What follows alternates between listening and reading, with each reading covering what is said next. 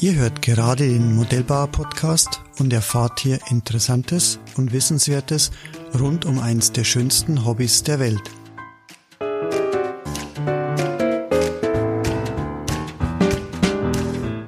Mein Name ist Rainer Hacker, ich bin Chef und Gründer der Hacker Motor GmbH, aber vor allem bin ich seit über 40 Jahren Modellbauer und Modellflieger. Heute ist Christian Hoffmann bei uns im Podcast. Christian ist bei uns im Service und äh, somit für euch Ansprechpartner, wenn es um Reparaturen rund um unsere Produkte geht. Ja, Christian, du hast mir im Vorfeld schon ein bisschen erzählt, du bist gelernter Schreiner. Du hast mir gesagt, dass du seit 44 Jahren ohne Pause Modellbauer, Modellflieger bist. Das musst du uns gleich ein bisschen näher erklären. Du bist im nahegelegenen Verein äußerst engagiert tätig, was ich so mitgekriegt habe. Ähm, du bist Familienvater, hast ein kleines, gut gehendes Familienunternehmen. ja. Und äh, ja, du bist jetzt seit zwölf Jahren bei uns im Service. Ähm, du machst Reparaturen, technischen Support und so weiter. Aber bevor wir dazu kommen, Christian, ähm, wir sind alle Modellflieger, Modellbauer. Ähm, erklär uns mal, erzähl uns mal, wie bist du eigentlich damals zum Modellflug gekommen? Hallo Rainer, grüß dich erst einmal. Also, das ist eigentlich eine lange Geschichte, muss ich sagen. Das, die, der Ursprung, da ich jetzt sagen, ist mir wahrscheinlich schon in die Wiege gelegt worden. Irgendein Gen ist mir da eingepflanzt worden. Ich bin eigentlich immer schon interessiert um alles, an allem, was fliegt und was sich irgendwie in der Luft bewegt. Äh, Wahrscheinlich ist es so, weil mein Vater auch schon Modellflieger war. Mhm, also ich weiß noch, da war ich ein kleiner Bub, vielleicht fünf, sechs Jahre. Da bin ich mit dem Papa schon auf die Wiesen raus. Der Papa hat seine Segelflieger damals mit Coxmotor aufsteigen lassen und ich bin da gestanden mit großen Augen und war verwundert mhm. und mich hat das einfach fasziniert. Mhm. Wie gesagt, mit, mit vier oder fünf Jahren schon. Und ja, das Tolle war damals natürlich auch, wir haben das überall auf jeder Wiesen betreiben können. Ich weiß noch, der Papa ist mitten in der Ortschaft auf dem Sportplatz geflogen und da ist keiner gekommen und hat geschimpft und hat gesagt, ja, was ist das für ein Lärm oder so. Die Leute waren begeistert, die haben gesagt, ja, ja wie ist das möglich? Mit so einem kleinen Kastel kann man das steuern und der fliegt nicht weg. Und also die waren voll begeistert. Also das war schon mit Fernsteuerung damals das war oder schon war mit, das Ja, war schon mit Fernsteuerung. Mhm. Allerdings halt noch diese alten 27 äh, Megahertz Fernsteuerungen ja. mit, mit diesen Tippknüppeln war halt Stand der, der Technik damals. Mhm, mhm, und ja, irgendwie hat das auf mich abgefärbt und das hat mich seitdem nicht mehr loslassen. Und ich weiß nicht, ich glaube, da war ich vielleicht sechs oder sieben Jahre alt. Da habe ich dann zum Papa gesagt, Papa, ich will ja unbedingt zum Flieger bauen. Und dann hat er gesagt, Bur, bevor du bauen kannst, lernst du erst einmal mit der Laubsäge umgehen. Und dann hab ich aber nicht, wie es so üblich ist, so, so Märchenfiguren ausgeschnitten, sondern der Papa hat mir schon die ersten Flügelprofile auf Sperrholz aufzeichnet und hat gesagt, Super. und das sägst du jetzt gescheit aus. Ja. Und erst wenn das richtig klappt, dann bist du so weit, dass du den Baukasten bauen kannst. ja, und dann habe ich halt wirklich tagelang, hab da rumgeschnipselt und rumgesagelt und das war am Anfang mehr zackig und wellig und rund als wie eine schöne, glatte Kontur. Aber irgendwann hat's halt dann doch geklappt. Und dann habe ich es am Papa voll stolz gezeigt und habe gesagt, schau her, ich glaube, ich bin soweit. Und ich weiß noch, mein erster Flieger, das war damals diese Robbe Olympia. Es ist vergleichbar mit so einem Graupner Dandy, also in der Größe mit der 50 Spannweiten ungefähr. Äh, den hat der Papa als Baukasten daheim gehabt und den hat er mir dann geschenkt. Sagt mhm. er, gut, das ist jetzt der erste Flieger, jetzt mhm. schau mal, wie du zurechtkommst. Mhm. Und ich habe wirklich ohne Hilfe zusammengebaut. Der Papa war damals im Außendienst ich muss dazu sagen, Nasenleisten waren verkehrt rum drucklebt. Da war die, die flache Seiten war unten und die starke Krümmung war oben.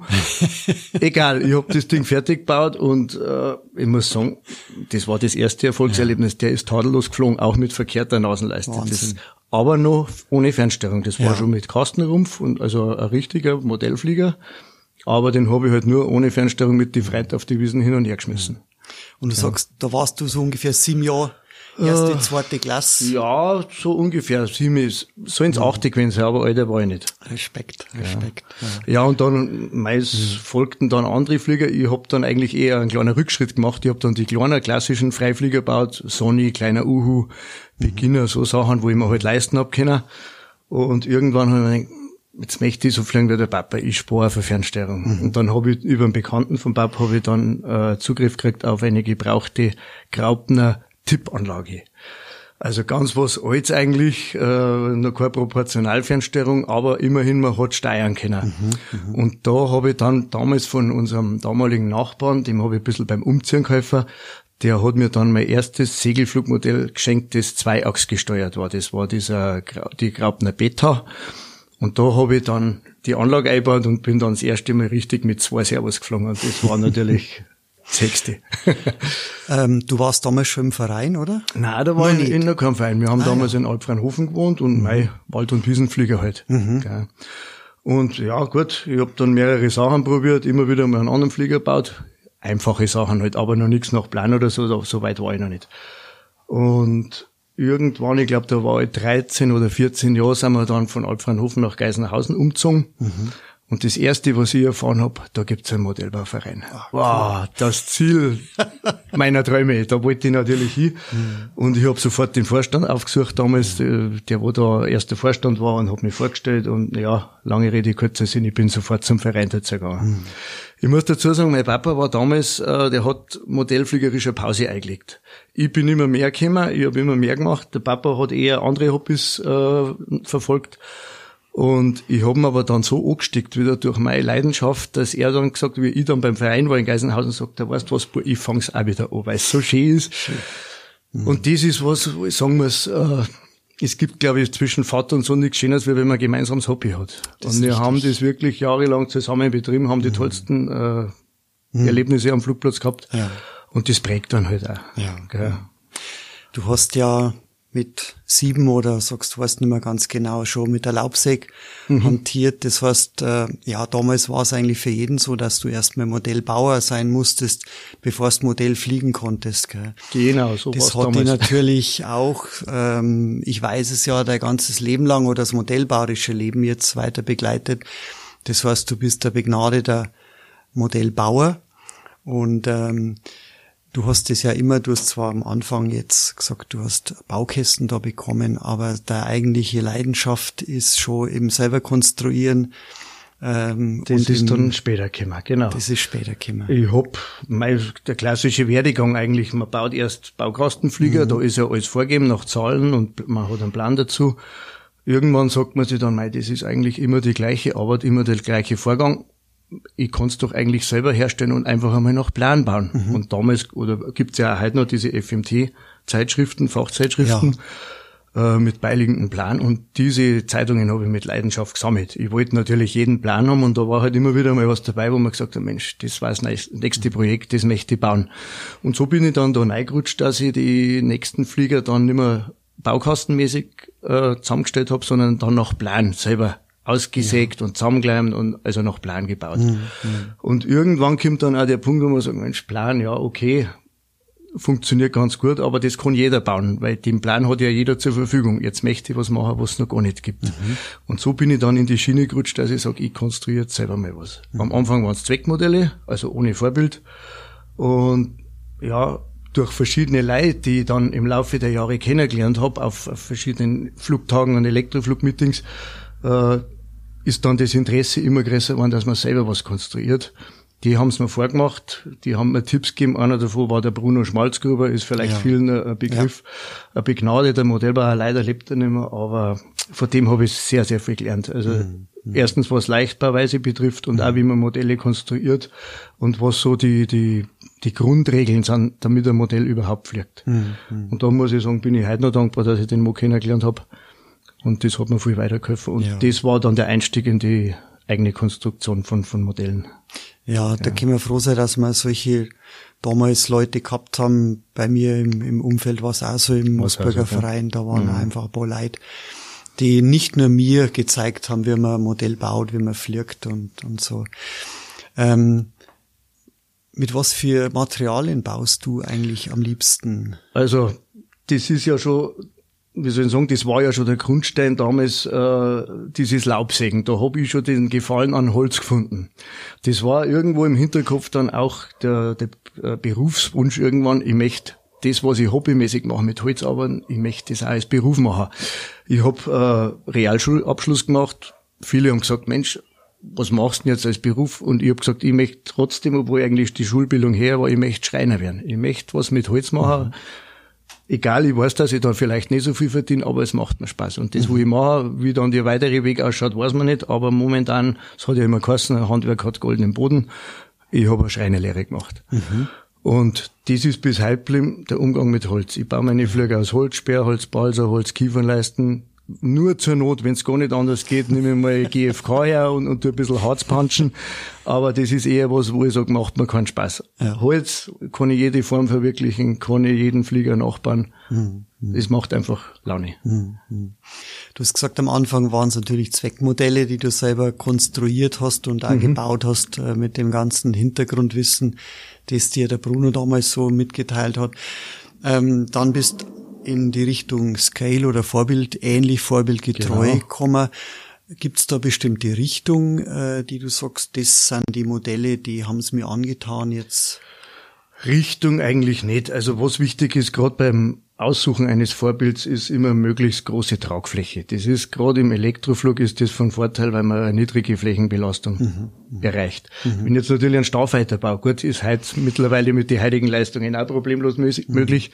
Aber da wird es natürlich schwierig. Der fliegt mit entsprechend hoher Flächenbelastung, der muss ganz anders gehandelt werden wie jetzt irgendein Motorsegler oder viele Flugzeuge aus dem Ersten oder Zweiten Weltkrieg bieten sie natürlich auch hervorragend da. Mhm. Die haben den Zweck gehabt, die haben Bomben tragen müssen, die haben Lasten schleppen müssen. Mhm.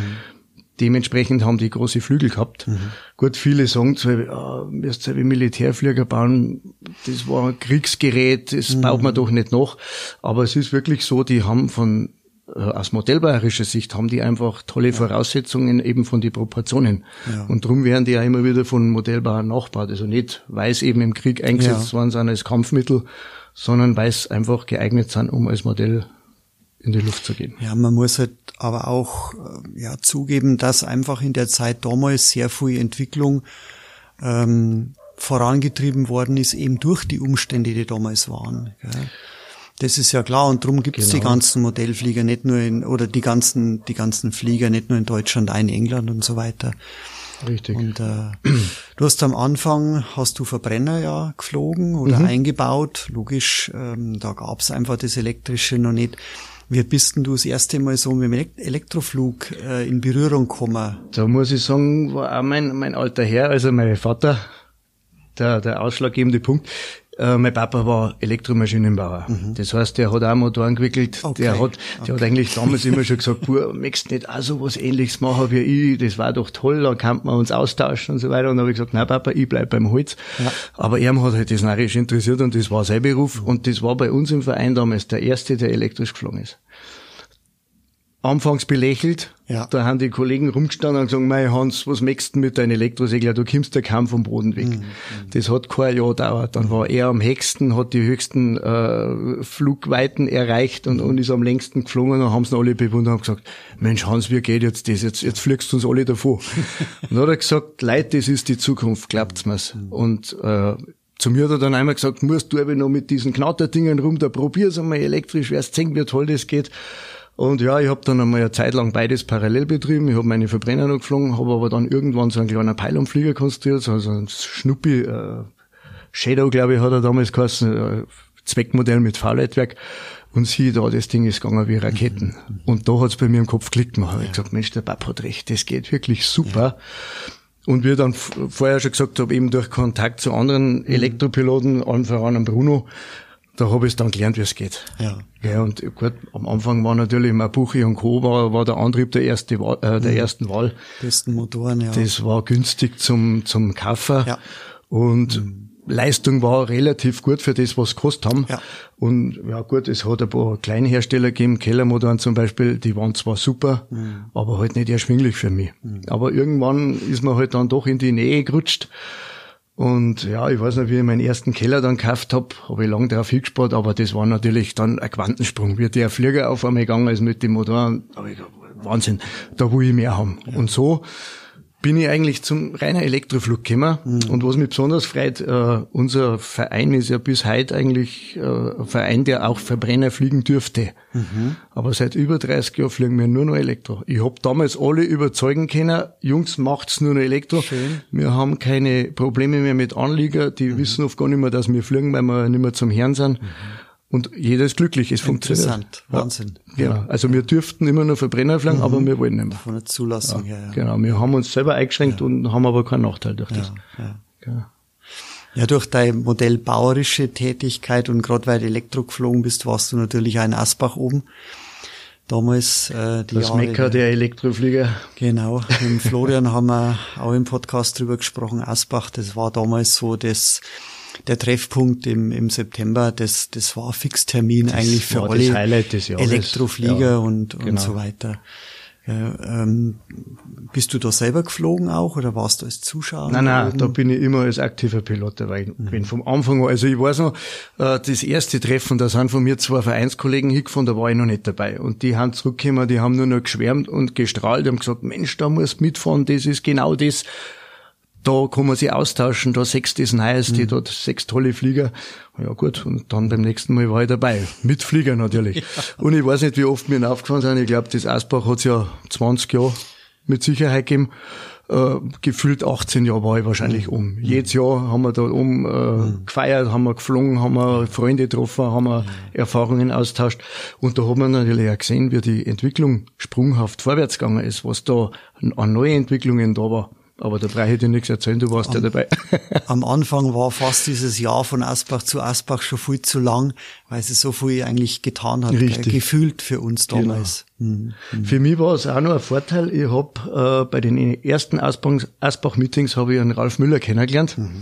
Das ist ja der damalige Chefredakteur gewesen von der Zeitschrift Modell und Elektromodell. Mhm. Und der hat natürlich auch meine Flieger gesehen und gesagt, Mensch, Christian, schreib mir mal einen Bericht oder mhm. ein bisschen Erfahrung, wie hast du das baut und so weiter. Mhm. Ja, und da sind wir immer weiter ins Gespräch gekommen und irgendwann habe ich ihm dann Berichte geschrieben und habe sogar Pläne gezeichnet, da haben ein paar Pläne von mir veröffentlicht worden. Also wir haben da einen guten freundschaftlichen ja. Kontakt gehabt. Ja. Ist auch bis heute noch so. Ja, ich glaube, die Szene, die ist äh, nach wie vor sehr, sehr freundschaftlich miteinander unterwegs. Gell? Auf alle Fälle. Das die, ist die, eine die, Großfamilie. Von, wie soll man sagen, von damals kennt aber trotzdem, ähm, man kennt sich einfach und genau. äh, ja. Dann, du bist nach Geisenhausen oder ihr seid damals nach Geisenhausen mhm. gezogen, du bist in, in Verein dann eingetreten, ja, hast ja im Vorfeld oder ich hab's im Vorfeld schon gesagt, dass du also sehr, sehr aktiv bist im Verein. Ähm, wie ist denn das damals losgegangen? Du warst normales Mitglied, gell? Wie gesagt, ich war Jugendlicher, 13 oder 14 Jahre alt, natürlich nicht mobil gewesen. Den Papa habe ich nicht fragen können, fast mir aus. Der war im Außendienst am Wochenende. Ja gut, immer wollte er auch nicht fliegen. Äh, ja, was haben wir gemacht? Ich habe mir einen Radlhänger gebaut. Mit dem Papa zusammen habe ich gesagt, machen wir einen Hänger, speziellen Modellfliegeranhänger aus Alu, dass er schön leicht ist, dass ich nicht viel ziehen muss, aber groß vom, vom ja. Volumen, dass ich viel reingebracht habe.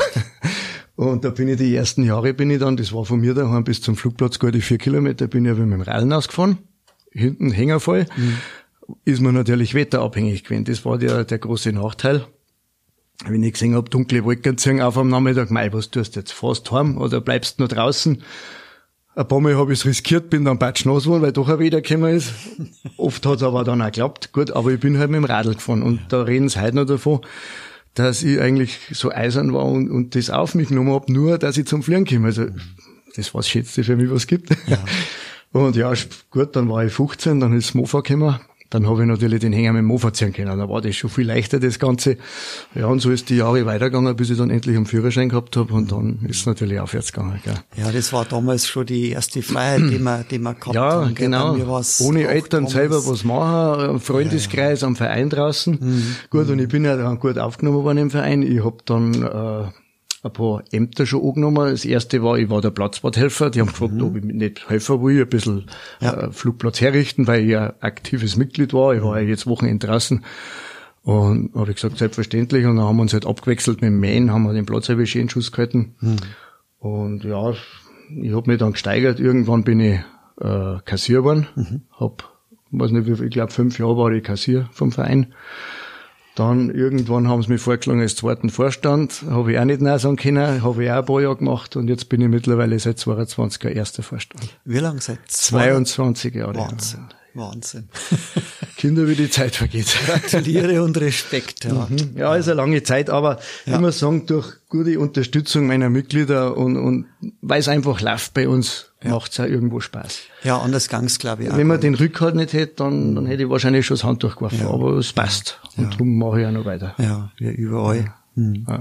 Ihr habt ja viel unternommen äh, im Verein was ja, ich so mitgekriegt habe, gell? an Fälle. Ausflügen und, und, und. Ja, nicht bloß modellflugmäßig. Gut, wir sind auf viele Flugtage gewesen. Wir waren in, in Asbach, wie gesagt, dann auf andere Flugtage. Alles, was so im Umfeld bei uns mhm. in, in Bayern los ist. Äh, wir sind aber auch zu Oldtimer-Flugtreffen auf die Hahnweide zum Beispiel gefahren. Das mhm. ist bei Kirchheim ja, um, also ja. ehemaliger Grabnersitz. Dann unsere tollsten Highlights, das waren zwei Ausflüge nach Daxford, England, Flugreise wow. zur, zur Oldtimer Flugschau. Für uns Modellflieger natürlich Super. das Highlight ja, schlechthin. Ja. Mhm. Da sind wir wieder inspiriert worden und mit, mit einem Kopf voll Ideen natürlich heim und gleich in die Werkstatt und versucht alles umzusetzen. Nein, das ist das, was Vereinsleben einfach ausmacht. Ja. Und das, das waren Highlights davor. Ja, ja. Da ist wahrscheinlich auch so der harte Kern da, der halt ja, das sind, dabei ist. Ich sage jetzt einmal sechs bis zehn Leute, die immer dabei sind. Mhm. Und die, die ziehen das schon Jahre die durch. sie verlassen. Ja, ja. genau. Der harte Kern. Schön, ja. Ähm, wie schaut's bei euch im Verein so mit, mit Nachwuchs aus, Jugendliche? Muss ich sagen, leider schlecht. Mhm. Äh, das, glaube ich, hört man von allen Vereinen, also nicht bloß Modellflugvereine, viele Vereine, die gerade mit so ja, Sportvereine, außer Fußball vielleicht, aber viele Sportvereine haben eben mhm. das Problem im Nachwuchs. Mhm. Ich glaube, das ist einfach die Jugendlichen haben halt so viel Angebot. Mhm. Bei Modellflug kommt erschwerend hinzu, der Einstieg ist vielleicht nicht ganz billig, kommt drauf an, wie man es betreibt. Ich sage mal, man kann, glaube ich, mit 200 Euro schon was anfangen. Nach oben natürlich keine Grenze. Mhm. Aber die Jugendlichen haben halt einfach das Problem, wir kommen hinaus. Also so ja, enthusiastisch wie ich mit dem Radl dann ausfahren, das glaube ich macht halt ich, Ja, ich wollte aber gerade sagen, das Problem hatten wir doch damals auch und wir sind mit dem Radl dann ausgefahren. Wir haben ja. uns halt durchbissen, wir wollten das und dann ja. haben wir halt was gemacht dafür. Mhm, mhm. Gut, vielleicht ist man halt ein bisschen verwöhnter. Ja, aber grundsätzlich, wenn das jetzt äh, jemand hört, der vielleicht einen Sohn hat oder wenn es ein Sohn hört und Modellfliegen ja. möchte, ist Kämpft bei euch. zu uns immer, gerne. Genau. Also ich weiß jetzt, mein Nachbarbur, der ist mittlerweile, ich glaube 13, der ist jetzt seit drei Jahren dabei, der ist Feuer und Flamme, der hat's mhm. total schnell gelernt. Das ist jetzt einer unserer Jugendlichen. Ja. Dann haben wir noch ein paar so, ja, 17, 18-Jährige, mhm. aber Jüngere mhm. Ist im Moment ja. nichts da. Also wir machen zwar immer Bastelkurse, also wir machen mhm. auch so, so Schnupperfliegen oder im Ferienprogramm machen ah, wir mit ja, den Geisenhausen. Aber man sagen, da ist mhm. Rieseninteresse da. Da haben wir immer 20 Kinder, die da mhm. voller Eifer dabei sind und mhm. einen Segelflieger mit uns gemeinsam bauen. Mhm. Aber wenn die Veranstaltung rum ist, dann hörst du es und sechst es nicht mehr, dann ja. ist weg. Das ist im August meistens, wenn du sagst, das ist in die großen Ferien, ja, genau. Und das ist die Modellfluggruppe Geisenhausen. Mhm, genau. Den Link dazu, den schreiben wir dann noch unten in die Shownotes rein. Können wir gerne machen. Wir haben eine eigene Homepage, wo die Termine dann bekannt geben werden. Mhm, mhm, mhm, Und wie gesagt, da, also, da soll es nicht an uns liegen. Ja. Jugendliche sind immer gern willkommen. Ja, ja. Schön.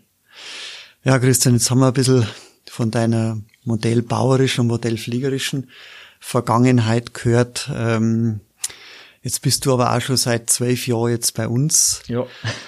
Ähm, wie ist denn das damals eigentlich gegangen? Wir haben uns ja vorher auch schon kennt, aber wie bist du eigentlich zu uns dann gekommen? Das ist richtig, Rainer. Kenner, der haben uns eigentlich schon lange, also ich weiß nicht, ich glaube, kennengelernt habe ich die auf einer Ausstellung in Moosburg. Oder richtig. ich kann mich an das noch ja. am besten erinnern. Also entweder in Moosburg oder in Asbach, dass man Moosburg war das Moosburg. noch. Da habt mhm. ihr in der, ich glaube, Turnhalle was, ja. habt ihr eine Ausstellung gehabt vom Moosburger Verein. Und ich habe damals mein DC3, glaube ich, ausgestellt und die, die Dash 7, ein viermotoriges Modell, also äh, ja, Reisemaschine war mhm. das. Und ja gut, Elektroflieger waren damals eigentlich noch rar gesät. Das war noch nicht so viel bei den Ausstellungen. Und du hast aber dann meine Flieger gesehen und bist irgendwann auf mich zugekommen und hast gesagt, Mensch Christian, wir kennen uns doch schon irgendwo, haben uns schon mal auf dem Flugtag oder so gesehen. Schau mal her, ich hab da ganz was Neues. Und dann hast mir du einen deiner ersten Motoren unter die Nasen gehalten. Und dann bin ich erst einmal verdutzt da gestanden. Was ist das? Das war so ein schwarzes Carbonröhrchen, vorne mit der Welle raus, hinten drei Drattel. Dann habe ich gesagt, ja, Rainer, recht schön, aber für was ist das? Gell? Warum drei kW und so? Ja, hast du gesagt, das ist jetzt die neue Technik, es ist äh, ein bürstenloser Motor, also der hat keine Kohlebürsten mehr. Mit sowas, was ich jetzt da in der Hand hab, äh, sind wir dran, die, die Pylon-WM zu gewinnen. Also ich habe einen Piloten an der Hand, der da vorne dabei ist Und ja, für mich hat sich das alles toll angehört, aber ich habe gesagt, für mich selber, ich habe nichts damit anzufangen. Ich mhm. ohne Schmarrn, ich habe gesagt, was ist das? Ja, schaut toll aus, aber ja. kenne ich nicht. Ja gut, das war so der erste Kontakt mhm, zwischen mhm, uns mhm. damals wieder und irgendwann, äh, ich habe damals, ich weiß jetzt nicht mehr, wie lange es schon her ist, aber ja, der wird 13 Jahre jetzt her sein, weil zwölf Jahre bin ich ja bei der Firma. Mhm. Da habe ich meine L29 Delfin bei der Impeller Jetmodell mhm, mhm. und habe einen Regler braucht. Mhm. Und da bin ich eben im wo habe ich denn da geschaut? Ja, Im Internet habe ich damals ja. schon gesucht, wo finde ich einen passenden Regler dazu. Und da bin ich eben auf die Firma Hacker wieder gestoßen. Mhm. Äh, Online-Shop gab es damals noch nicht, muss man dazu sagen. Das war einfach im, im, auf der Homepage halt mit verlinkt, diese, ja, diese Warenauswahl, was es gab. Und da habe ich eben so einen Regler gefunden. Und dann bin ich zu euch hingefahren, das war in Niederhummel damals. Da waren wir schon in Niederhummel, richtig. Und hab beim, beim Jens Bartels habe ich dann diesen Regler gekauft. Da mhm. habe ich dann auch einen Jens kennengelernt. Mhm. Lustigerweise hat er mich schon kennt, ich ihn aber nicht. Woher auch immer, ich weiß es nicht, wahrscheinlich eben von den Flugtage oder so. Mhm. Und ja gut, da habe ich eben diesen Regler gekauft. Und ein paar Wochen später äh, hätte ich Akkus braucht. Ich meine, Mensch, jetzt ist die Lipotechnik im Kommen für den Flieger war das das Richtige. Und da habe ich eben wieder auf einer äh, Homepage geschaut. Und bevor ich aber eigentlich zu die Akkus gekommen bin, ließ ich erstellen in äh, Angebot. Mhm. Wir suchen Mitarbeiter, also wir suchen mhm. äh, Hilfskraft für, ja. nicht Hilfskraft, also Unterstützung für ja. unser Team. Ja. Äh, mhm. Bewerben Sie sich unter der und der Nummer oder E-Mail-Adresse. Und dann habe ich gedacht, Mensch, das war eine Gelegenheit. Mhm. Ich meine, ich war 18 Jahre in einer Möbelfirma beschäftigt. Mhm. Und ich muss sagen, wenn man so lang sich mit Möbel beschäftigt hat und dann in einen völlig anderen Beruf plötzlich hineinsteigen soll, dann ist das schon mit Gedanken behaftet. Momentan sagst, soll ich es machen, soll ich es nicht machen. Egal, ich habe mir gedacht, ich mache jetzt keine großartige Bewerbung an Rainer kenne, ich schreibe ihm einfach eine E-Mail. Und dann habe ich dir halt geschrieben, lieber Rainer, bla bla bla. Äh, ich darf mich interessieren, um was geht's da genau. Ja, ja und dann habe ich natürlich erst von der Bürodame damals eine E-Mail gekriegt, bitte gedulden äh, Sie sich noch ein bisschen, geben Sie andere Bewerber äh, die mhm. Möglichkeit zur Bewerbung und so weiter. Und ich denke, ja, das war's jetzt.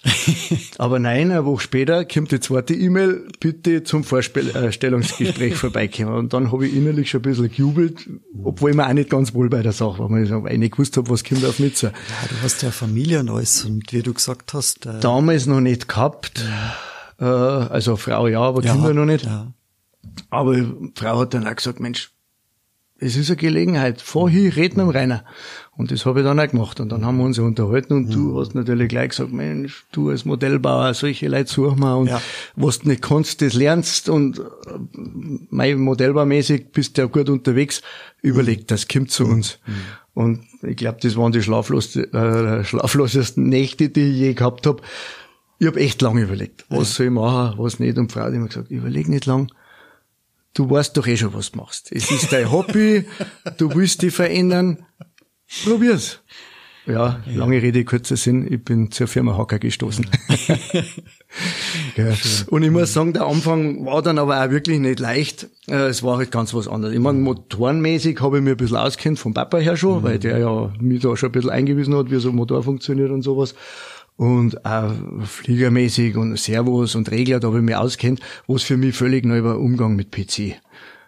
Die vielen Mails beantworten, die Kunden am Telefon beraten, ihnen nicht irgendeinen Schmarrn verzeihen. Gut, es hat nicht immer alles hundertprozentig geklappt am Anfang, aber man arbeitet sich halt neu. Und eine große Hilfe war mir damals der, der Uwe Nesen, der ja, ja halt auch noch immer ja. bei uns ist. Mhm. Der Uwe hat vor mir einen Service bei Hacker gemacht mhm. und ja, der Uwe ja. hat mich dann praktisch angelernt, hat mich mhm.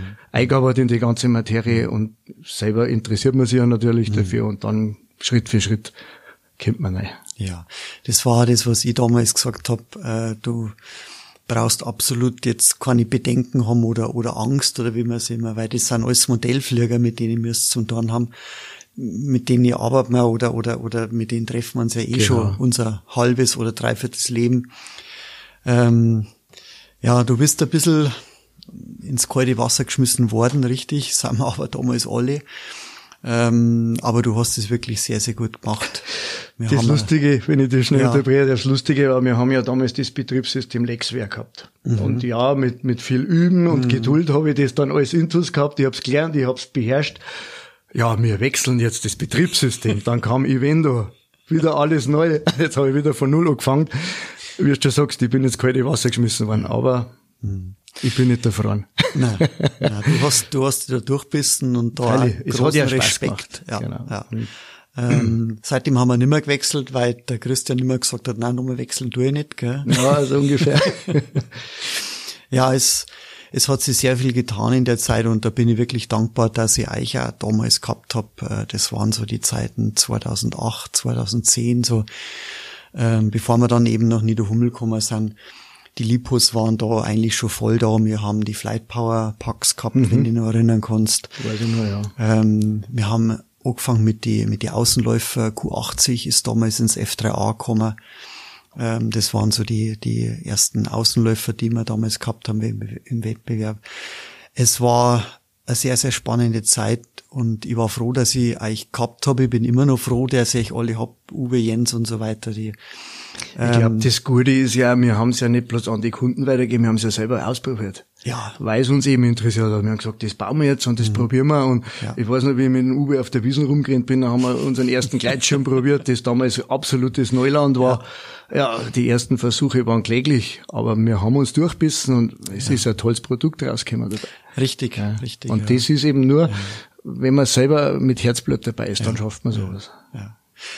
Da versuchen wir aber nach wie vor, dass wir das auch jetzt halt immer noch so leben und pflegen. Ich meine, leider haben wir jetzt in Ergolding nicht unbedingt der Wiesen vor der Haustür. Wir sind da mitten in einem Industriegebiet. Ähm, trotzdem ist jeder nur Modellbauer, Modellflieger, ob das der Florian ist, der uns erzählt hat, dass er dann abends noch was probiert. Äh, oder genau. ob das du bist äh, und so weiter. Der Uwe ist ja ein leidenschaftlicher Modellbauer, Modellflieger ähm, das wird bei uns nach wie vor so gelebt. Und ich glaube auch, dass das ein Stück weit der Kunde merkt und dass das auch für den Kunden sehr, sehr wichtig ist. Wenn der bei dir anruft und sagt, Christian, ähm, wir funktionieren das, dann, dann, dann erzählst du dem nicht irgendwas, du hast es probiert und wenn, dann sagst, genau. ich schaue nach, ich melde mir bei dir. Und das Gute, glaube ich, ist, äh, wie du schon sagst, weil wir ja alle Modellbauer sind, mhm. wenn man jetzt als Einzelner vielleicht nicht gleich eine Lösung hat, dann weiß man zumindest im Team ist einer, der, der hat da vor Ahnung oder der hat schon probiert oder der andere. Oder man redet dann einfach miteinander einmal mit dem Kunden oder, oder schreibt er mal Mail zurück und hat dann eine Lösung parat. Ja. Das ist, glaube ich, wir ergänzen uns da. Ja, ja. Also es muss nicht einer alles wissen, aber mhm. alle miteinander wissen alles. Mhm. Jetzt ähm, bist du ja eigentlich, seit du bei uns bist, im Service. Mhm. Ähm, nach wie vor auch. Kannst du vielleicht einmal unseren Zuhörern ein bisschen erklären oder mal erzählen, wie schaut so dein, dein normaler Tag aus, dein Tagesablauf? Ja, also wenn ich in die Arbeit komme, erst in der Früh natürlich PC hochfahren und dann einmal die ganzen Mails durcharbeiten. Mhm. Übers Wochenende haben es besonders viel, da haben die Leute Zeit, äh, haben irgendwelche Probleme, haben Abstürze am Flugplatz gehabt und so weiter. Die müssen natürlich dann sofort schauen, wo sie Hilfe kriegen und die melden sich bei uns. Und da mhm. ist der schnellste Weg natürlich die E-Mail. Dann Montagvormittag äh, Anrufe nonstop, eben mhm. weil es Wochenende dazwischen war, da, da haben die Probleme auftreten. Das arbeiten wir in der Früh als erstes einmal ja. ab. Also mhm. E-Mails beantworten, dann äh, normale Pause und nach der Pause geht's dann los, fange mit den ersten Reparaturen an. Da ist alles querbeet dabei. Motoren reparieren, mhm. es werden kaputte Servos eingeschickt, wo mhm. Getriebe kaputt sind, es werden Regler eingeschickt, Kabelbruch oder Abstürze, äh, Empfänger beschädigt, Antennenschäden. Also alles Mögliche, was ja. man sich so vorstellen kann. Und ja, das macht's eigentlich auch interessant. Also mhm. ich tue nicht bloß Motoren richten. Mhm. Es ist alles Mögliche dabei. Also es ist jetzt nicht so, dass du Motoren reparierst, weil die von uns jetzt schon defekt verschickt worden sind. Nein, nein, nein, nein, das nicht. Das sind also meistens, ähm, ja, das, was halt so passiert beim Modellfliegen. Du hackelst einmal ein, eine genau, Landung so ist, ist einmal ein bisschen, ein bisschen härter, nennen wir es mal so, solche Sachen. Genau. Ähm, du hast aber auch gesagt, du kümmerst dich um Servos, um alles Mögliche. Das heißt, ähm, du versuchst schon erst einmal am Kunden zu helfen, indem du noch Sachen reparierst. Also da wird nicht gleich tauscht. Das ist ja, komm raus, sondern. Das ist ja der große Vorteil von unserer Firma, weil wir in Deutschland sind. Mhm. Wir haben auch Ersatzteile auf Lager und wir versuchen wirklich defekte Artikel erst einmal zu richten. Ja. Wir haben Motorwellen, wir haben Kugellager, wir haben Lüfterräder, wir haben Ersatzstator, Magnete, also wir können das alles austauschen und können das reparieren. Was oft bei ausländischen Produkten nicht ist. Da wird nicht lang rumgemacht, das wird austauscht oder zum Sonderpreis angeboten. Diese Option haben wir natürlich immer noch. Wenn ich jetzt hier einen Motor krieg, äh, der wirklich stark beschädigt ist, weil er halt mit, mit 150 Sachen auf der Teerstraße äh, aufgeschlagen hat, da ist dann das Richten nicht mehr wert. Aber dann können wir unsere Kunden auch entgegen und machen wir eben da ein Austauschangebot mit einem speziellen Sonderpreis. Ja. Und da sind bei dir ja. natürlich jetzt, was das Handwerkliche anbelangt, an der richtigen Stelle. Du machst eben schon ewig Modellbau, ewig. Ich bin der Schrauber, du bist, so. Genau, genau. So. Mittlerweile auch mit Metallschrauben, nicht nur mit Holzschrauben. Genau. Mhm. Gut, ich meine, weil du gesagt hast, ob die äh, Leute äh, selber schuld sind, es kommt natürlich auch vor, dass wir Garantiesachen haben. Es kann einmal was ausgeliefert werden, wo irgendein kleiner Mangel da ist. Aber da wird nicht lang diskutiert. Selbstverständlich, der Kunde hat ein Recht auf Garantieanspruch. Ja. Und wenn es berechtigt ist, Eben. selbstverständlich tauscht man es aus. Es ist halt auch so, Gott sei Dank, bei uns sind Menschen, die arbeiten und man macht einmal einen Fehler, das ist so. Wir versuchen natürlich auch daraus zu lernen, wenn du natürlich, du bist ja sehr nah, das ist ja, du bist direkt bei der, bei der Produktion quasi mit deinem, ja, genau. mit deinem Büro dort. Das heißt, wenn du das zweite Mal irgendwas feststellst, äh, das eventuell bei uns passiert ist, dann kommt natürlich sofort von dir die Rückmeldung, dass so nachgeschaut werden, aufgepasst genau. wird. Ja. ja. und das, das ist uns herin sehr, sehr wichtig. Da sind die Kollegen auch dankbar. Äh, manchmal schleichen sie ja Sachen ein durch, ähm, durch Zulieferteile und so weiter, die man jetzt direkt bei der Montage oft noch gar nicht merkt, die aber dann im Betrieb draußen eben der Kunde leider merkt. Ist klar, gut, das wollen wir ja auch gar nicht leugnen. Es, es kann ja mal was passieren. Mhm. Aber ich meine, man kann ja nachbessern, man kann ja dann schauen, dass man eine gute Lösung findet. Ja. Und so, glaube ich, wichtig, ist dann der Kunde auch wieder zufrieden. Ich glaube, wichtig für den Kunden ist, wie man dann damit umgeht und ähm, wie du damit umgehst. Das, genau. das glaube ich, hast du bewiesen bei uns, sonst wärst du nicht so lang bei uns. Und Nein, ich glaube, das im Großen und Ganzen schon passt. Auch die Kunden draußen, äh, die wissen schon, was sie haben. Freut mich, ja, super. Jetzt haben wir ein bisschen gelernt, wie so dein normaler Tag ausschaut, wenn man einen Tag normal nennen kann. Wir haben mhm. uns im Vorfeld, wenn wir uns jetzt ein bisschen darauf vorbereitet haben auf den Podcast, haben wir schon gelacht, weil so den normalen Tag bei uns gibt's eigentlich nicht. Gibt's eigentlich nicht, nein, das mhm. stimmt. Vielleicht ist aber genau das das Normale, dass es nicht normal ist. Ähm, und wie du vorher gesagt hast, das ist vielleicht das Interessante, weil ihr einfach, ist Sieg eigentlich, eigentlich dauernd, dass euch intern abstimmt, dann hat der mal wieder ein neues Modell, da hat der eine Frage, äh, der Uwe kommt wieder mit einem neuen Feature, das wir in der Duplex-Fernsteuerung drin haben und so weiter. Es geht immer weiter, hm. genau. Hm. Beispiel, mir ruft einer an, sagt, ich habe ein Problem mit meinem Regler, ich komme mit der Einstellung nicht zurecht. Hm kann die bei euch nicht einmal vorbeischauen. Mhm. Gut, das ist zwar eben so eine Sache, die uns beim Arbeiten ein bisschen hinderlich ist, aber natürlich, äh, der muss nicht abwickeln. Mhm. Wir mhm. schauen natürlich dem Kunden, dass wir ihm helfen ja. können. Ja.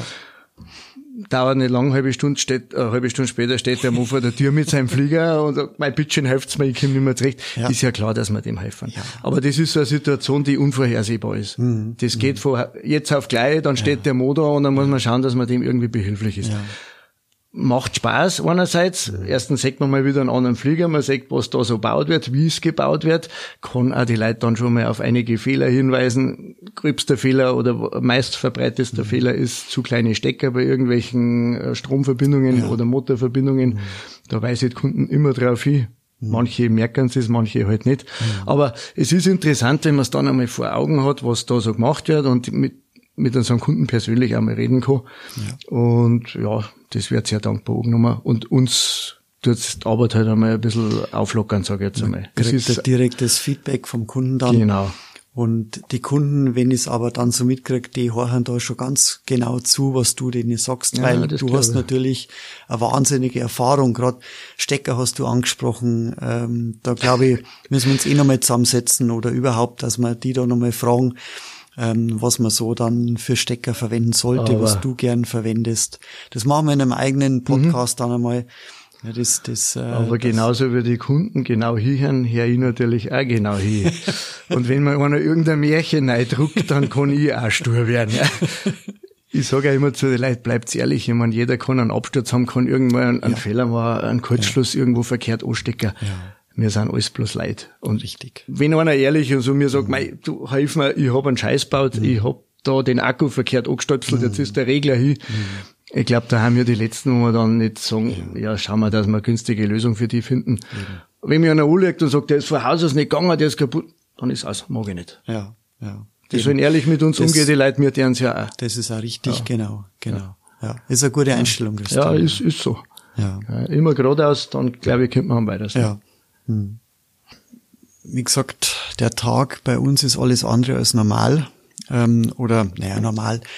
Ähm, in, in großen Zügen nicht vorhersehbar, nicht planbar, nennen wir es mal so. Trotzdem versuchst du natürlich das, was du am Vormittag noch am Telefon versprochen hast, äh, ich mache da der Reparatur, dass du es am Nachmittag noch fertig bringst. Das heißt, es ist, Druck, ja, ja ist es ist oft äh, mehr als acht Stunden Tag. Gell? Ja. Aber ähm, so kenne ich dich du bist da oft der Letzte, der rausgeht, weil du sagst, ich habe es dem Kunden noch versprochen, das mache ich jetzt noch fertig. Du weißt, Rainer, das ist mhm. saisonabhängig. Ich meine, im, im Hochsommer, wenn es pumpt draußen, wenn jedes Wochenende geflogen wird, wird ja. natürlich auch mehr kaputt gemacht und die Leute wollen die Sache schnell wieder haben, die ja, wollen natürlich wieder zum Fliegen. Logisch. Das ist dann die Zeit, wo ich ja. Stunden droh hänge. Ja. Dafür ist es im Winter ein bisschen lockerer. Mhm. Unterm Strich, glaube ich, gleicht es ungefähr aus mhm. und mit dem kann ich leben. Also das ist jetzt nicht das Problem. Ja, da glaube ich, sind da alle dankbar, vor allem die Kunden draußen, dass du eben da den Fokus äh, auf das, was du uns sagst. Unsere Wettbewerbspiloten, da ja. brennen sie natürlich oft einmal mhm. unter die Nägel, die trainieren draußen, äh, kurz vor dem Wettbewerb raucht einer der Motor noch ab oder passiert ja. irgendwas anderes, Welle verbogen, blöde Landung, Absturz, alles Mögliche, ja. dann brauchen die Hilfe. Ja. Die wollen eine Woche später auf dem Wettbewerb dastehen und wollen natürlich mitmischen. Ja gut, dann muss man mal zehn zusammenbeißen, so ja. mache ich dann noch. Ja, super. Ja. Ist so. Ja, trotzdem bist du aber nach wie vor Modellbauer, Modellflieger. Hast du gerade im Moment ein neues Projekt jetzt, das du im Bau oh, hast Rainer, oder fertig? Ideen hätte ich tausende. Wie du vorher schon gesagt hast, mittlerweile habe ich Familie, ich habe zwei Kinder, zwei. Töchter, 16 und 18 Jahre fast mittlerweile. Und ja gut, die fordern auch ein bisschen einer Zeit. Also ich tue noch fleißig bauen, allerdings nicht mehr so in diesem Umfang wie früher. Das geht einfach nicht mehr. Mhm. Aber natürlich nicht aufhören, ganz klar. Mhm. Momentan bin ich beschäftigt. Ich habe immer noch äh, eine Me 309 aus dem Hause Hacker. Also der Entwurf von mir damals, aber von Hacker vertrieben. Ja. Habe ich daheim und ich habe mir gedacht, mhm. gibt's jetzt schon nur die, wo standardmäßig fliegen. Mhm. Ich baue jetzt eine Sonderversion. Hat es im. Original nie gegeben, aber bei mir gibt es jetzt dann, ich baue eine Reno-Rennversion. Wow, cool. Das heißt, erst einmal komplett das Folienfinish runter, Flügel abschneiden, mhm. Kabinenhaube mhm. ganz weglassen. Da habe ich eine neue gebaut, eine kleine Rennkabinenhaube mit auslaufendem äh, Rumpf hinten. Und ja, komplett anderes Finish, bisschen aggressiv, auf schnell getrimmt und so. Bin gespannt, was rauskommt dabei. Ja. Also ja. da muss ich jetzt hier ein bisschen äh, kurz erzählen. Ähm, der Christian, wie wir vorher schon gehört haben, ist ja ein leidenschaftlicher Modellbauer und ähm, hat auch eigene Modelle kreiert, äh, gezeichnet, sonst irgendwas gemacht, gebaut. Und die Me 309, ähm, da hat's, wenn ich es nur richtig in Erinnerung habe, zwei, maximal drei Prototypen damals gegeben. Vier Stück, glaube ich, waren Vier Stück ja, sogar. Genau. Ähm, du hast die damals nachgebaut als Modell, bist die geflogen. Ich habe das Ding gesehen und es war einfach fantastisch. Und äh, das war auch so eine ja, Bauchentscheidung zwischen uns beiden. Du hast dann mal gesagt, du Rainer, kann man den nicht einmal umsetzen. Genau. Und durch unsere Kontakte natürlich äh, mit den Herstellerfirmen in Fernost drüben, äh, wo auch Seebautmodelle und so weiter gefertigt werden, haben wir es dann geschafft, dass die wirklich äh, jetzt von dir eigentlich diesen Bauplan genommen haben und da die eine, eine ja. fertige, ein, ein Holzmodell, so wie das du mhm. möchtest, äh, gebaut. Sagt man, almost ready to fly. Also man hatte noch die Fernsteuerung einbauen müssen. Genau. Den Motor aber mit Einziehfahrwerk, mit allem, die hat's in verschiedenen Versionen gegeben, eine silberne und eben auch eine in, in dem damaligen, in dem, in dem Grün, in der Tarnlackierung. Und die Modelle hat's bei uns gegeben, die Meter 309 als, als einmalige Serie, ist, ist ausgelaufen jetzt. Mhm. Ähm, und das ist ein bisschen so die Vorgeschichte, die man jetzt vielleicht einmal kurz erklären sollte. Und da hast du eine der letzten jetzt von uns dir noch ergattert. Die habe ich mir noch genau, geschnappt die, und baue die jetzt nochmal komplett um. Ja, wie gesagt, ich bin gespannt, was rauskommt. Also ich verspreche mir viel dafür, die soll ja richtig scharf motorisiert werden. Mhm. Also das soll ja ein richtiges Rennflugzeug werden. Mhm. Hat es ihn echt nie gegeben. Ich meine, äh, wenn es eh bloß vier Stück gegeben hat, dann werden die nie ein, Rennflug, äh, Rennflugzeug draus gebaut haben. Mhm. Aber das ist ja gerade die Freiheit von uns Modellbauern. Wir ja. können Sachen verwirklichen, die es ja. in echt nicht gegeben hat. Ja. Die Freiheit haben wir. Ja. Ja. Hast du da schon ungefähr einen Zeitpunkt, wann möchtest du da fertig sein mit dem? Also Rumpf ist mittlerweile fertig, bis mhm. auf die Einbauten. Das nächste ist Flächenbügeln. Also ich denke, im Sommer ist soweit. Mhm. mhm. Dann also wir haben jetzt März, März 2020, dann schauen wir mal im Sommer, ob wir in Geisenhausen drüben eine noch nie gesehene Rhino-Rennversion einer Me 319 Wäre denkbar. da bin ich gespannt. Ja, ja. Christian, du hast Familie, hast gesagt, du tust Modellfliegen, ähm, du hast aber noch andere Hobbys auch. Äh, ich hab die im Sommer, siege die immer mit dem Motorradl gekommen. Ist auch eine große Leidenschaft, äh, muss dazu sagen, das ist aber eigentlich ein, ein Hobby, das relativ spät gekommen ist. Mhm. Das hat mit meiner Frau zum da. ich habe meine Frau kennengelernt und die ist Motorrad gefahren und ich nicht. Ach, das habe ich auch noch nie gehört. Und das war, Motorradfahren war eigentlich immer so ein Splin, der mir im Kopf mhm. rumgeistert ist. Das mhm. wollte ich eigentlich immer schon, hat mein Papa auch gemacht. Mhm. Aber irgendwie hat's nie dazu gereicht. Ich war Modellfliegen, das war mein Haupthobby. Meine, meine damalige Freundin hat das ja nicht interessiert, das, das Motorradfahren, und dann war das für mich auch wieder weit weg. Ja, dann habe ich meine jetzige Frau kennengelernt und sie fährt Motorrad. Ja, was war die nächste Entscheidung? Ich mache einen Motorradführerschein. habe ich gemacht. Äh, ja, und dann sind wir tatsächlich ein paar Jahre in der Gegend rum spazieren gefahren, sind auch in Urlaub gefahren, Gardasee und so weiter. War eine tolle Zeit. Und ja gut, Frau hat dann irgendwann aufgehört mhm. durch Schwangerschaften. Ihr habt, ihr habt jedes eigene Motorrad gefahren. Jeder also hat seine eigene Maschine gehabt, ah, genau. Schön. Und ich hab halt meine behalten, ich, ich kann es nicht lassen. Ich meine, ich komme nicht mehr so viel zum Fahren, äh, aber es macht unheimlich Spaß. Und ich muss dazu sagen, ich habe einen Oldtimer, den ich fahre. Das ist eine wunderschöne Maschine. Eine alte Ducati, ein 57er, Baujahr 94. Ja. Also eigentlich schon fast ein Oldtimer. Mhm. Und ja, das ist einfach, der Motor, das ist, der hat ein, ein Eigenleben. Klang, ja. Dieses Rappeln und Stampfen und, und dieser Sound. Und, Was man von der Ducati halt so gewohnt ist und kennt. Das ist einfach unvergleichlich und das ist jetzt, das, das möchte ich nicht missen. Und wenn es ja. bloß zwei, dreimal im Jahr ist, wo ich dann eine Spazierfahrt mache, aber das ist für mich wie ein Urlaub ist das. Das ist einfach toll. Da braucht ja. der eingeschworene Elektroflieger braucht halt trotzdem ab und zu. Irgendwann muss er mal rumpeln. Ja. genau. Ja, aber wie gesagt, das ist selbst, äh, das möchte ich nicht missen und möchte es auch nicht bleiben lassen. Mhm. Wobei man ein bisschen im Zwiespalt ist. Ich tue Modellfliegen, ich tue Motorradfahren. Beides ist ein Hobby für schönes Wetter. Mhm. Ja, wenn jetzt die Sonne scheint, was tust du? Mhm. da stehst du wieder. Soll ich jetzt heute spazieren fahren oder fahre ich am Flugplatz? Die Tendenz geht jetzt mehr wieder zum Fliegen, mhm. weil beim Motorradfahren ist ja doch so, dass man allein ist. Ja. Frau fährt nicht mehr. Eben, wie gesagt, sie hat aufgehört mhm. damals, wie es schwanger geworden ist. Und mei, wo fast allein wie hier. Mhm. Es ist einmal schön, vielleicht einmal Chiemsee rein und eine kleine Spritze zu machen, aber jede Woche wird's auch langweilig. Und darum die Tendenz Ten wieder mehr zum Fliegen. Da habe ich meine Spätzchen draus, ja. da können wir grillen, da können wir einfach unser ja. gemeinsames Hobby betreiben. Mhm. Ist halt mhm. unterhaltsamer. Ja, ja. ja dann habe ich die jetzt auch immer öfters mit dem Radl in die Arbeit fahren sehen, mit dem E-Bike. Ja, das ist, da ist die Firma Hacker nicht ganz unschuldig. Elektromobilität ist ja ähm, groß im Kommen, wenn man weiß. Und seit zwei Jahren habe ich jetzt ja Elektroradl. Mhm. Das habe ich mir einfach irgendwann einmal eingebaut. Ich bin dann über einen Arbeitskollegen günstig zu einem gekommen. Mhm. Und ich bin froh, dass ich es gemacht habe. Das mhm. ist wirklich, das ist einfach eine tolle Sache. Ja man bewegt sich an, an der frischen Luft, ja. weil viele aber sagen, ja, Elektrofahren, das ist was für alte Leute, wenn es nicht mehr richtig treten kann, das ist ein Schmarrn. Man das Elektroradl fährt bis 25, drüber hinaus musst du selber strampeln. Mhm. Und ich mag schon vorwärts kommen, das heißt, ich fahre die meiste Zeit über 25. Wenn natürlich ein Berg kommt, dann ist das toll, wenn hinter einer anschiebt.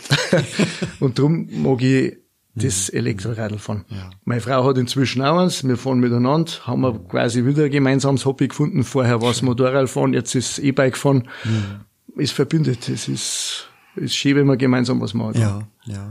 Ja, und du nutzt es ja sehr fleißig, wie gesagt, im Sommer oder wenn es jetzt wieder einigermaßen ist, Zum äh, dann kommst ideal. du in Arbeit, das sind ja doch ein paar Kilometer. Einfach 14 Kilometer. Respekt, ja. Aber mit dem E-Bike kein Thema, also die Bewegung, die Bewegung ist da, die frische Luft ist da. Und man kommt nicht durchgeschwitzt in der Arbeit. Wenn ich jetzt bloß mit dem Radl fahre, ich meine, wenn ein steiler Berg kommt, muss ich mich blong. Ja. Und dann, dann schwitzt man halt und dann so ja. durchschwitzt in der Arbeit ist halt auch nicht ja. angenehm. Und mit dem E-Bike haben wir das Problem nicht. Ja.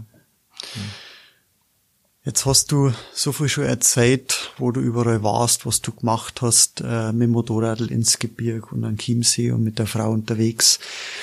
Ähm, was hast du für, für Ziele, für Wünsche jetzt? Äh, das muss nicht Modellbau sein. Einfach, hast du jetzt nur irgendwas vor die nächste Zeit, wo du sagst, auf das arbeite ich hier, auf das freue ich mich, das machen wir eventuell miteinander? Hm. Erlebnisreise. Schwierige Frage. Ja, Reisen, das war natürlich Thema, was, was mir schon gefallen hat, da. Welt ein bisschen anschauen. Mhm. Aber da muss ich sagen, fällt mir das klar geht.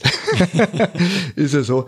Äh, ich meine, es geht nicht alles. Ich habe mein Hobby, ich habe mein Motorrad. Mhm. Wir haben unser Haus, wir haben ein Häusl gebaut, ja. gehört natürlich auch abbezahlt. Ja. Von dem her, ich sage immer, egal was man hat, wichtig ist, dass man glück, also dass man zufrieden ist, dass ja. man glücklich ist. Ja. Was mir momentan am meisten unter die Nägel brennt oder was ich mir am meisten wünschen hat, ist, ist die Gesundheit. Mhm. mhm. Gerade jetzt aktuell, was man hört mit dem Corona und so weiter, eine tragische Geschichte und, und wirklich schlimm. Und wenn man Familie hat, dann macht sich natürlich Gedanken auch meine Eltern, meine Mama, mhm. also mein Papa lebt ja nicht mehr, meine Mama, meine Schwiegereltern, sind alles Leute über 70 Jahre. Da äh, macht man sich dann schon Gedanken ja. und das war mein, mein Wunsch für die Zukunft, dass ja. da alles wieder gut weitergeht, dass alle gesund bleiben. Und natürlich hobbymäßig, ganz klar, ich will schon noch weiterbauen. Also mhm. mhm. ich bin jetzt 56, die Rente ist in, in absehbarer. In, in weit, in weit. Ja, nein, nein, nein, nein, nein, so weit ist jetzt nicht mehr hin. Und also ich hätte noch, ich habe noch so viele Ideen, so viele Pläne, was ich bauen möchte, was ich, ja. was ich noch verwirklichen möchte. Eigentlich müsste die 200 Jahre. es ist ja so. Ich weiß nicht, ob ich alles schaffe, was ich vorhabe, aber ich versuch's. ja. ja. Hm, schön. Christian, Du hast kurz angesprochen, Corona. Ich möchte jetzt gar nicht zu viel sagen. Ähm, das soll eigentlich eher für unsere Zuhörer ein bisschen Ablenkung sein, dass nicht jetzt mit dem das Thema auch noch ja.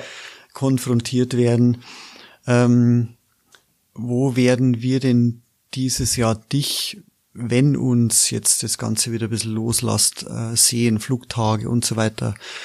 Äh, hast du was vor, äh, dass du, also jetzt geplant, irgendwie Asbach ist ja leider nicht mehr, Asbach gibt's noch, was ich von den Informationen gehört habe, allerdings nicht mehr als reines Elektromeeting, die machen einen, einen ganz normalen mhm. Flugtag. Mhm. Und da muss ich sagen, reizt mich dann nicht mehr ganz so. Mhm. Mein Schwerpunkt ist wirklich bei Elektrofliegertreffen ja. oder in den letzten Jahren jetzt Impeller fliegen.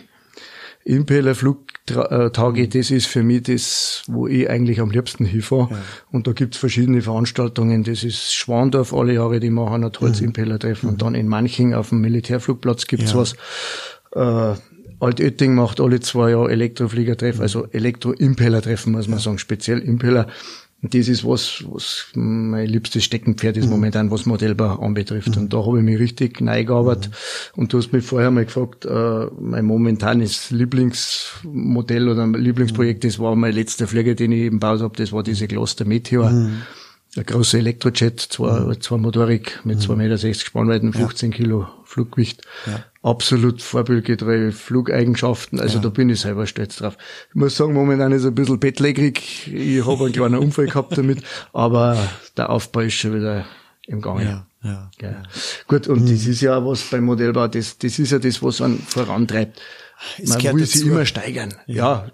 Klar gehört das, das auch dazu, aber mhm. weil du sagst, das liebste Modell, das ist eigentlich immer das letzte. Mhm. Weil da hat man die, die neuesten Ideen verwirklicht, man hat ja. sie gesteigert in der Bauweise, im. Finish, in, in der Lackierarbeit. Es wird ja von Mal zu Mal besser. Mhm. Also so sollte es sein. Nicht bei jedem, aber das, man steigert sich und darum ist eigentlich der letzte Flieger immer der beste. Und das muss ich wirklich sagen, also wenn ihr einen Christian einmal äh, irgendwo trefft, äh, ja, oder in Geisenhausen einmal kommt zu meinem Flugtag am Flugplatz raus, schaut seine Modelle, seine Modelle mal an, äh, die, die, das Finish, ähm, wie es drin gebaut worden sind Also nach wie vor muss ein Hut ziehen, wenn ich einen auf hätte. ähm, ich wäre froh gewesen, wenn ich, wenn ich so jemals so bauen hätte können, mit der Präzision, mit der du das einfach seit Jahrzehnten durchziehst. Ich glaube, das ist aber auch meine Einstellung. Ich sage, so ein Flieger hat irgendwie eine Seele. Wenn der Flieger außen schön ist und drin ist alles neigwurstelt und neigehaut, das rächt sich irgendwann. Mhm. Der Flieger muss bei mir innen genauso schön sein wie außen. Ja. Erst dann gebe ich Ruhe. dann bin ich zufrieden. Bei mir kommt auch ein Pilot rein, weil ein echter Flieger wird auch nicht ohne Pilot eingeflogen. Mhm. Da sagen viele, so ein Schwanz, jetzt halt, brauchst du ja nichts rein, bloß Gewicht oder tu irgendein Barbie-Puppel oder irgendwas. Nein, nein, das muss schon passen. Mhm. Also da gehört ein ordentlicher Pilot rein, der was gleich schaut und dann fliegt das Ding. Ja. also das sind so, so eigene Einstellungen. Ich weiß nicht, ob es richtig ist. Für mich muss es einfach sein. Ich glaube, dass das sehr, sehr richtig ist, was ja. du da sagst und wie du das machst, Christian. Ähm, ich möchte mich recht herzlich bei dir bedanken für die offenen Worte auch teilweise und für die Hintergründe, die du uns gegeben Gerne, hast. Rainer. Ein bisschen erzählt, wie du dazu gekommen bist. Ähm, wir kennen uns ja schon lange, aber so in der geballten ähm, ja, Information habe ich es jetzt auch nicht mehr im Kopf gehabt. Hat riesig Spaß gemacht. Ich danke dir. Ich freue mich auf viele, viele weitere Jahre, wo wir zwar noch miteinander arbeiten können und dürfen. Gerne. Äh, in Gesundheit und ja. Äh, ja. Herzlichen Dank auch nach draußen an die Community, die den Podcast hört. Und wenn ihr einen Christian einmal hören wollt oder erleben wollt oder mit ihm schreiben wollt, gern jederzeit. Und in die Show Notes haben wir dann die Links drin, die E-Mail und so weiter. Christian, nochmal herzlichen Dank und ja. Alles auf, klar, gerne und viele, viele Grüße nach draußen. Dankeschön. Okay, gerne.